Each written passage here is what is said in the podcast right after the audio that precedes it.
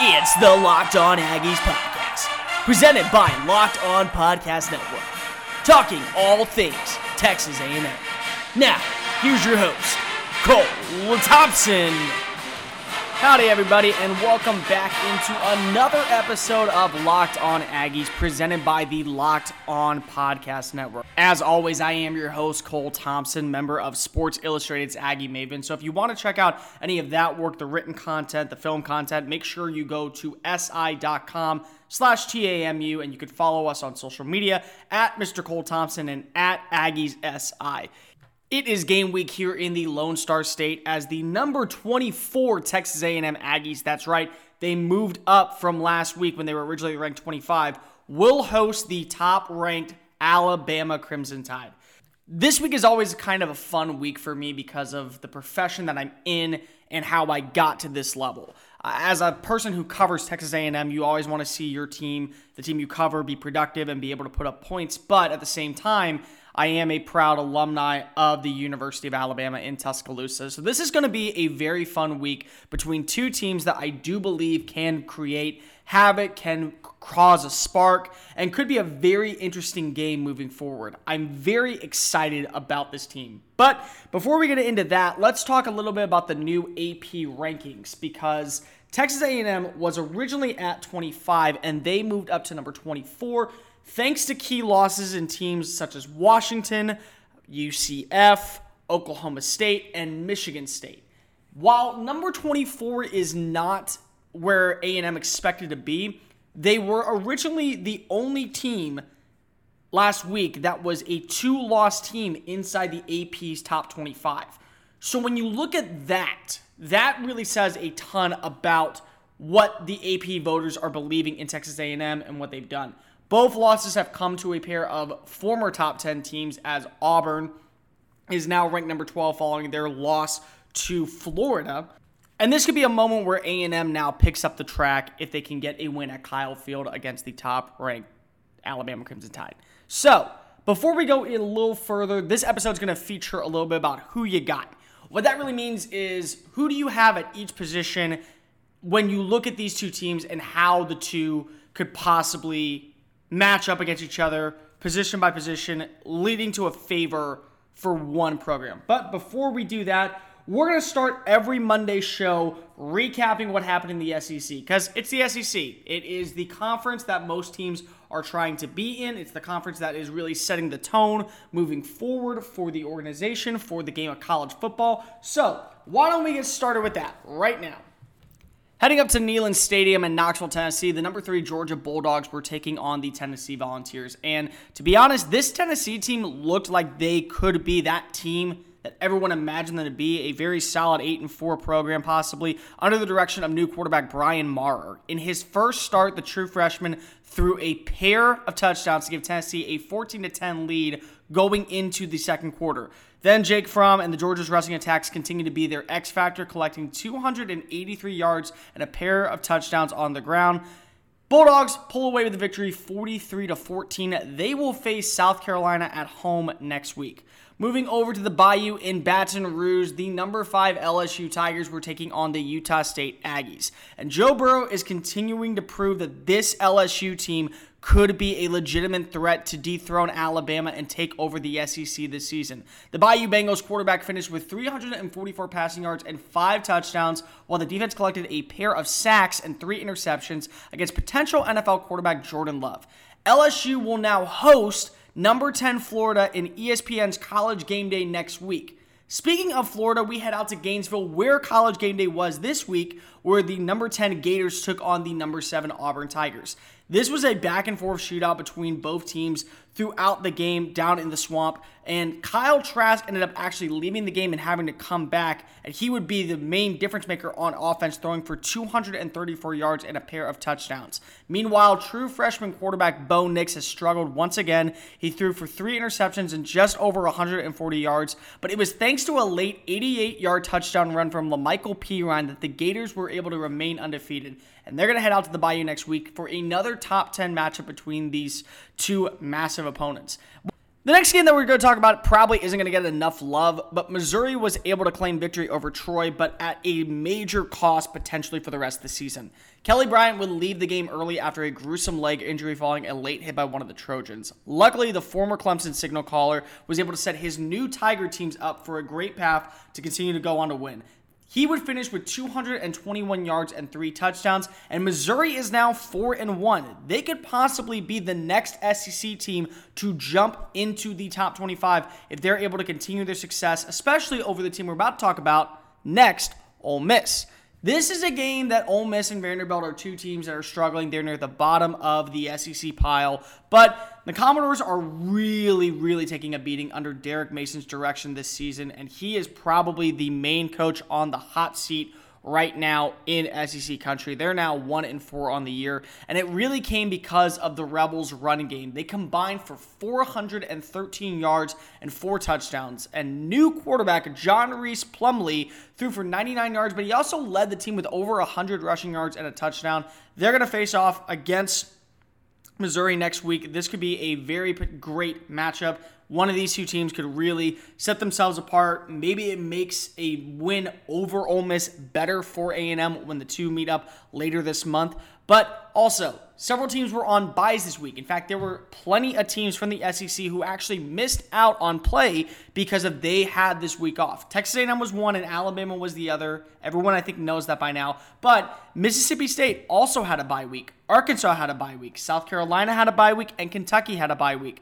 All these teams will be back next week, and there'll be more coverage to speak about when talking about the SEC. Now, Alabama and Texas A&M will probably be the game everyone's going to be talking about outside of LSU and Florida because that is another top 25 matchup. This game will be featured on CBS Sports as the CBS game of the week as part of the SEC deal. It will take place at 2:30 at Kyle Field, which could be a major home advantage for a team like Texas A&M. As we mentioned before, they have two losses on the year. They've kind of struggled at times to get the ball rolling. They've struggled early on. Uh, and while they've had chances to make comebacks, they haven't been able to fully execute in that. So this could be the game where Alabama maybe struggles because of it's against an opponent who still is productive, but maybe hasn't shown that level yet. And Kyle Field is one of the more difficult places to play inside the SEC. So that could be a major X factor for Texas A&M. But also position by position could really decide which way this game goes. And when we come back from this commercial break, we're going to break down every offensive position and every defensive position with who might have the advantage in favor of their team. This is Locked On Aggies with Cole Thompson. Don't go anywhere. We'll be right back. Gentlemen, let's be honest. Talking about erectile dysfunction is not a fun subject. Usually we'll just brush it off or blame ourselves saying, I lost my mojo, or avoid it altogether with excuses like, sorry, honey, I'm just not feeling it. We know what excuses we each use. But with Roman, we can throw those excuses away because it's easy to talk about with a real doctor who can prescribe real medication. With Roman, you can get a free online evaluation and ongoing care for your ED, all from the comfort and privacy of your home. The doctor will work with you, and if medication is appropriate, Roman will ship it to you in a free two-day shipping option. The whole process is simple. Just go to getroman.com slash locked to get a free online visit and free two-day shipping. That's getroman.com slash locked for a free visit to get started. Make sure you visit at getroman.com slash locked to get yourself started and feeling better about your ED.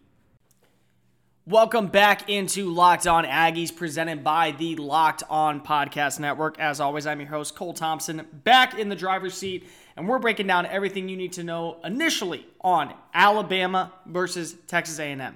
Now, both these teams were expected to be high contributors in the SEC at the start of the preseason, but for the first time since 1975, Texas A&M or any team in that matter is going to face off against the original AP preseason top three teams.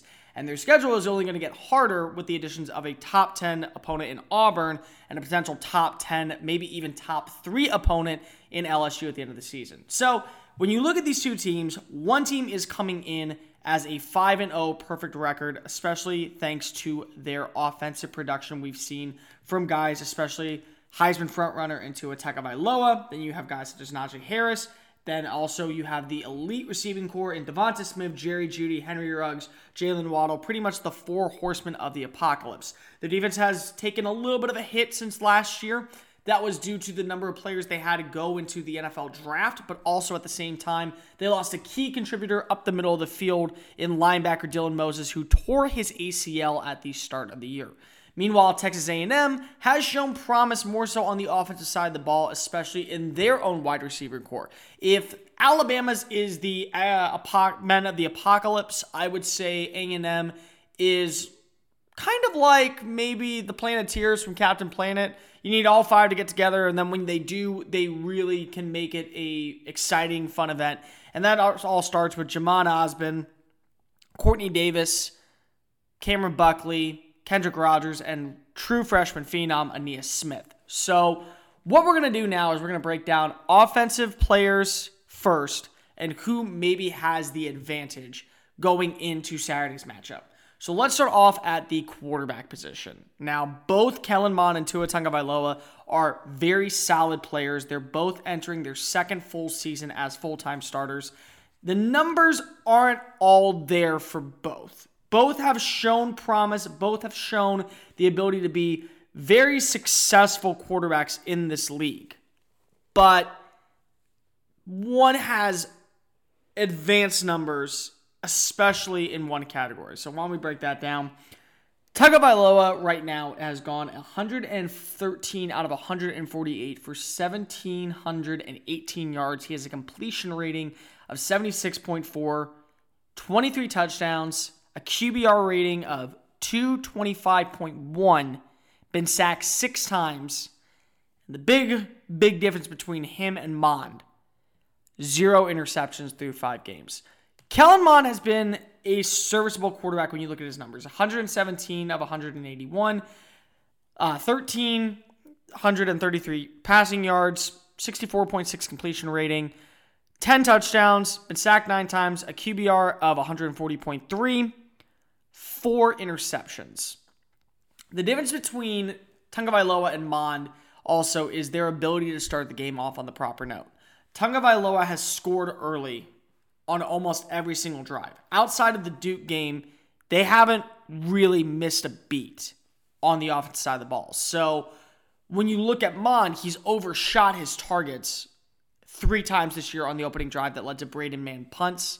That also gave a chance for teams like Clemson and Auburn to take advantage of it, take an early lead, and make A&M have to play back. So for that reason, right now, Tagovailoa, not only is he probably the Heisman frontrunner, or at least a top three, top four person in the Heisman voting, I would give the edge to him.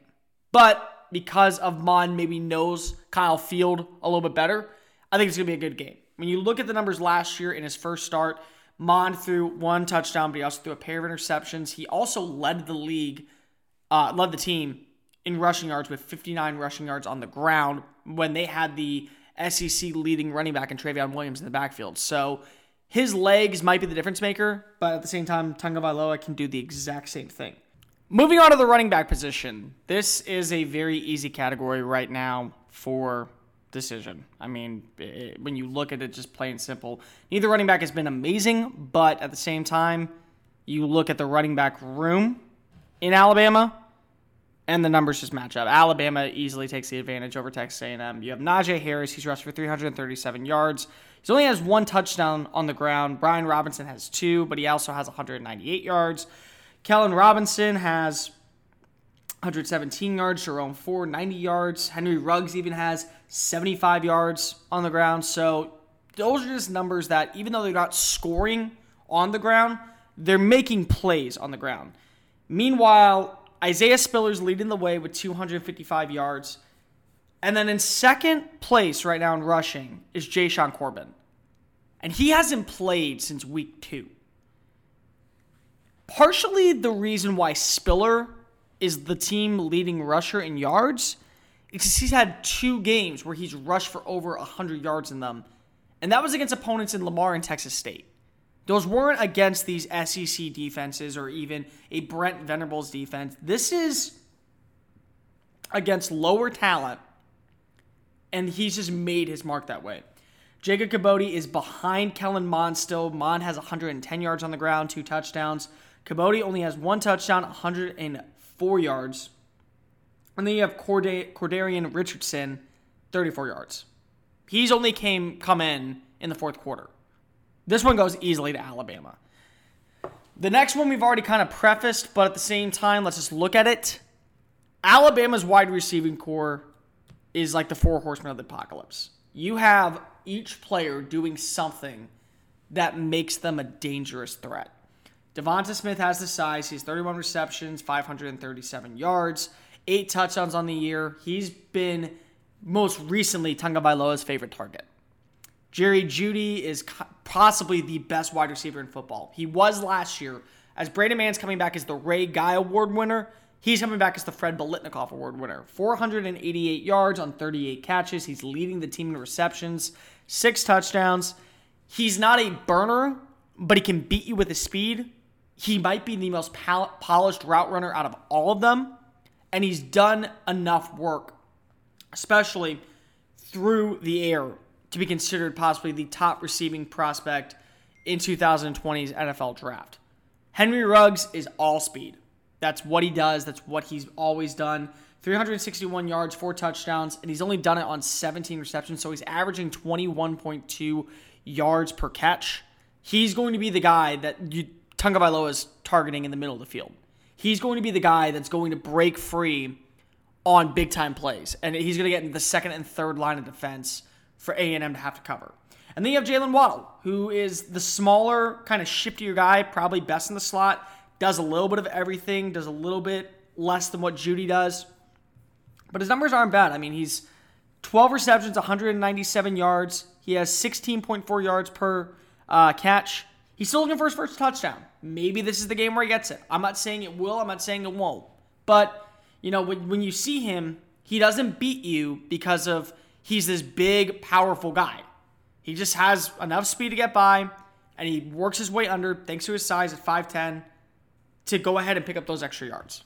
But a&M's wide receiver core might be the second best in the SEC. They really might. I've liked what I've seen from these Aggies receivers.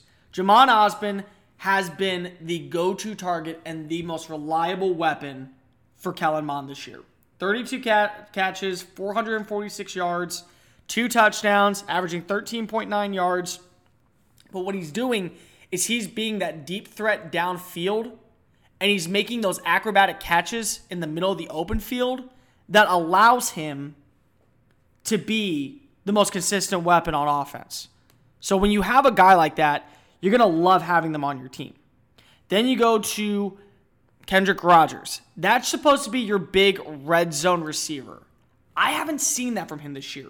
Part of it is due to his injury. He suffered a leg injury during fall camp. He wasn't able to really go that far. But now he's kind of healthy and he's still taking hits. 200 yards in the year, 17 receptions, 11.8 yards per catch. He's still looking for his first touchdown. I want to see him break out in a game like this. This could be the game, especially in the red zone, that could really help him out. Quartney Davis is a reliable, kind of do it all type receiver. He would be the Jerry Jeudy of this offense. He can play on the outside, he plays on the inside. He's really good after the catch. He's averaging 12.5 yards per catch. Four touchdowns on the year, so he's able to beat guys in separation. He's doing a very fantastic job being that open receiver for this team. And Ainias Smith is going to be a star. When you are buried down the depth chart like he is, it's hard to be a true Amari Cooper type player your freshman year. But he's making the most of his targets 12 receptions, 161 yards, 13.4 yards per catch and he hasn't really played in every game, but the games he's played in, he's been very productive. You know, the last game against Arkansas in the Southwest Classic, he made a 30 yard catch. That was probably about an 8 or 9 yard catch, but he made defenders miss in the open field that allowed him to work upfield and get plays done. But Alabama's receiving core has 23 touchdowns on the year total. I think that they're just a better unit. That's nothing against A&M. I think they've done a very good job this year with the work that they've done but you can't deny what Alabama has done. When you look at the tight end position, these are guys who are definitely kind of new on both sides of the ball. Let's start off with A&M. Jalen Wydermyer is the guy right now who's been taking a majority of the snaps along with Glenn Beal. He's been a mix of a receiving, but more so blocking, trying to get that game going. Six receptions, 56 yards. He does have two touchdowns. Then you look at a guy like Glenn Beal, who's predominantly a blocker. Four, uh, four catches, 19 yards, 4.8 yards per catch. You look at a team like Alabama, and they are kind of in the same boat. Miller Forristall is their top guy right now in the receiving game. Six catches, 81 yards, two touchdowns, and both of them came in that first game against Duke. Besides that, Major Tennison, one touchdown, uh, three catches, 21 yards. They're using them as blockers. They're not really playing that way. So, because of I think that what I've seen more from Wydermyer in the red zone, you give it to A&M on this one. I think you do. Offensive line play, Tunga Tagovailoa has been sacked six times. Mond has been sacked nine times on the year. But overall, the run game that we've seen from Texas A&M is partially due to the offensive line. There's multiple guys in Alabama who are making plays with their legs. It's a spread out offense. It's not a limited run game. It's just no running back has turned into that 1,000 yard type rusher. They just have all been consistently good. Because of that, Alabama has a little bit of a lead right now. But because of Kellen Mond's dual threat ability and what we've seen him be able to do with his legs outside the pocket, I think it somewhat doesn't matter as much. Where Tagovailoa continues just to make plays because of the weapons around him. Locked on Aggies would like to give a shout out to our sponsors, Vivid Seats. Make a memory that lasts a lifetime and let the Vivid Seats app help you get to your favorite live event. Enter promo code KICKOFF at checkout to receive a discount up to $100. Remember that promo code is KICKOFF and you can receive up to a $100 discount for your next sporting event. That's it for the offensive players. When we come back on the final break, we will break down the defensive side of the ball. This is Locked On Aggies with Cole Thompson. Don't go anywhere. We'll be right back after this. Final segment for Locked On Aggies Monday show. Cole Thompson back in the driver's seat. Locked On Aggies, part of the Locked On Network. We've broken down the Alabama and A&M offensive players. Let's look at the defensive side of the ball and see where each team stacks up. When you look at this A&M defensive line, they're probably the best unit on that defensive side of the ball. And it all starts with Justin Madubuike right up front. He's done a ton of damage for this front seven. He's been the most reliable run stopper for this team. And you look at his total stats and you're thinking maybe a run defender doesn't need to have a lot of tackles. And you'd be kind of right because of he doesn't have that many 15 tackles, but he has two sacks. And he has two pass deflections and an interception that was caused by Nick Starkel in the Southwest Classic. So he's really done it all. Outside of him, there's still questions around for most of these guys. Michael Clemons has flashed a little bit, 16 total tackles, but he doesn't have a sack. He's not really pressuring the guy. Uh, when you look at other guys such as Bobby Brown, seven tackles on the year, one pass deflection. When you look at players as Tyree Wilson, same thing, one sack, seven tackles. They're numbers that can work, and they're numbers that are showing that Mike Elko's team is looking promising, but they're not in that ballpark area that you kind of want. Meanwhile, when you look at Alabama's defensive line, they've been impressive, predominantly right at the middle with Raekwon Davis. This is a pass rusher that I think a lot of people believed could be a first round pick, one of the better first round players, another guy from the Alabama pipeline to the NFL. Looking at his numbers 25 tackles on the year, he's consistently adding pressure up that middle. So I definitely think that he's a guy you got to watch out for. Uh, Phidarian Mathis, another guy, 13 tackles on the year. I think A&M maybe has an advantage because of the veteran leadership there, but at the same time, you're going up against an Alabama offensive line. So you're going to have to play lights out. Guys like Bobby Brown and Michael Clemons are going to have to step up and play at Madubuike's level because if not, that's going to lead to more points against the rest of the defense. Also, Another big win for A&M right now is their veteran leadership in the linebacker position.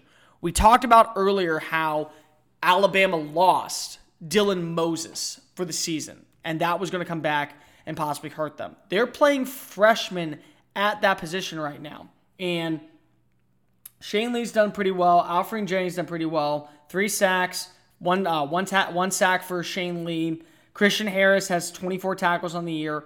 But then you look at A&M's guys, and you look at Buddy Johnson. He's really stepped up into that leadership role. Mike Elko loves him. He's been nothing short of impressive, taking over for veteran talent such as uh, Otaro Alaka, such as Tyrel Dodson. So overall, you can't deny what he's done. Anthony Hines, he has 22 tackles on the year. He's played pretty well in coverage. You also have guys in the secondary also playing a mix of that kind of money linebacker position to pair up with these two. So these two combined have gone for a total of nearly 50 tackles, one sack, one pass deflection.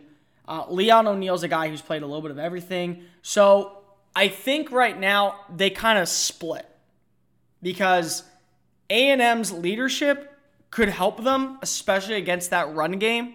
But I also think that Alabama's linebackers are going to be able to add pressure to Mond, which could lead to sacks or turnovers or punts. So I would push it right now. Then when you look at both these secondaries, they've found success this year, but they've also had some struggles at times. Xavier McKinney, safety for Alabama, is leading the team with 41 tackles. He also has an interception on the year. He has a forced fumble. Then you have a guy such as Trevon Diggs, 14 tackles on the year, but he's had two interceptions. He's had several pass deflections, and he's made turnovers that have led in favor to Alabama scoring. You also have Patrick Surtain, 19 tackles on the year, three passes deflections. He has one interception. So it's hard to deny what Alabama's secondary has done. But at the same time, you have to look at what A&M's secondary has done, and it's hard to ignore the fact that they also are making plays all over the field. Demani Richardson, as a freshman, is third on the team in tackles with 22. And you have a guy like Charles Oliver, who's made plays in coverage, especially on third down. He's broken up several passes, four total passes on the year. Leon O'Neal, 12 tackles. He has an interception. Myles Jones, two interceptions to start the season off, two pass deflections, played pretty well in coverage overall. And the guy who I'm very, very impressed with, who we may not see play due to injuries, is Roney Elam. He has missed the last two games against Auburn and Arkansas for personal reasons that Coach Fisher has not relied back to the public. So if he doesn't play this week, I think that that gives an edge to Alabama. But if he does play this week, you're going to be able to have four pretty quality guys throughout the secondary making plays and covering these four talented wide receivers. So right now, it's all going to be on what happens with Roney Elam. If he plays, this could be the game where Tagovailoa takes a hit in the Heisman voting. Maybe he doesn't play up to speed. Maybe he doesn't show the same level that we've seen from him all season, and that could be an X factor in favor of A&M. All right, that's going to do it for this episode of Locked On Aggies. Make sure you check out all of our great content at si.com slash TAMU to make sure that you see more Texas A&M coverage. You can follow us on Twitter at SI Aggies. You can also follow the Locked On Podcast Network. That's on lockedonpodcast.com. You can follow me on social media at Mr. Cole Thompson. I always like responding to people, hearing thoughts, hearing what they believe is the best way to make this show better because this show's all about you guys. Because without you guys, I wouldn't be able to listen. When we come back next episode, we will break down Coach Fisher's press conference that happens Monday, and we will also talk about the top storylines heading into this game. This has been Locked On Aggies with Cole Thompson. We'll see you soon, sports nerds. And remember, gig 'em.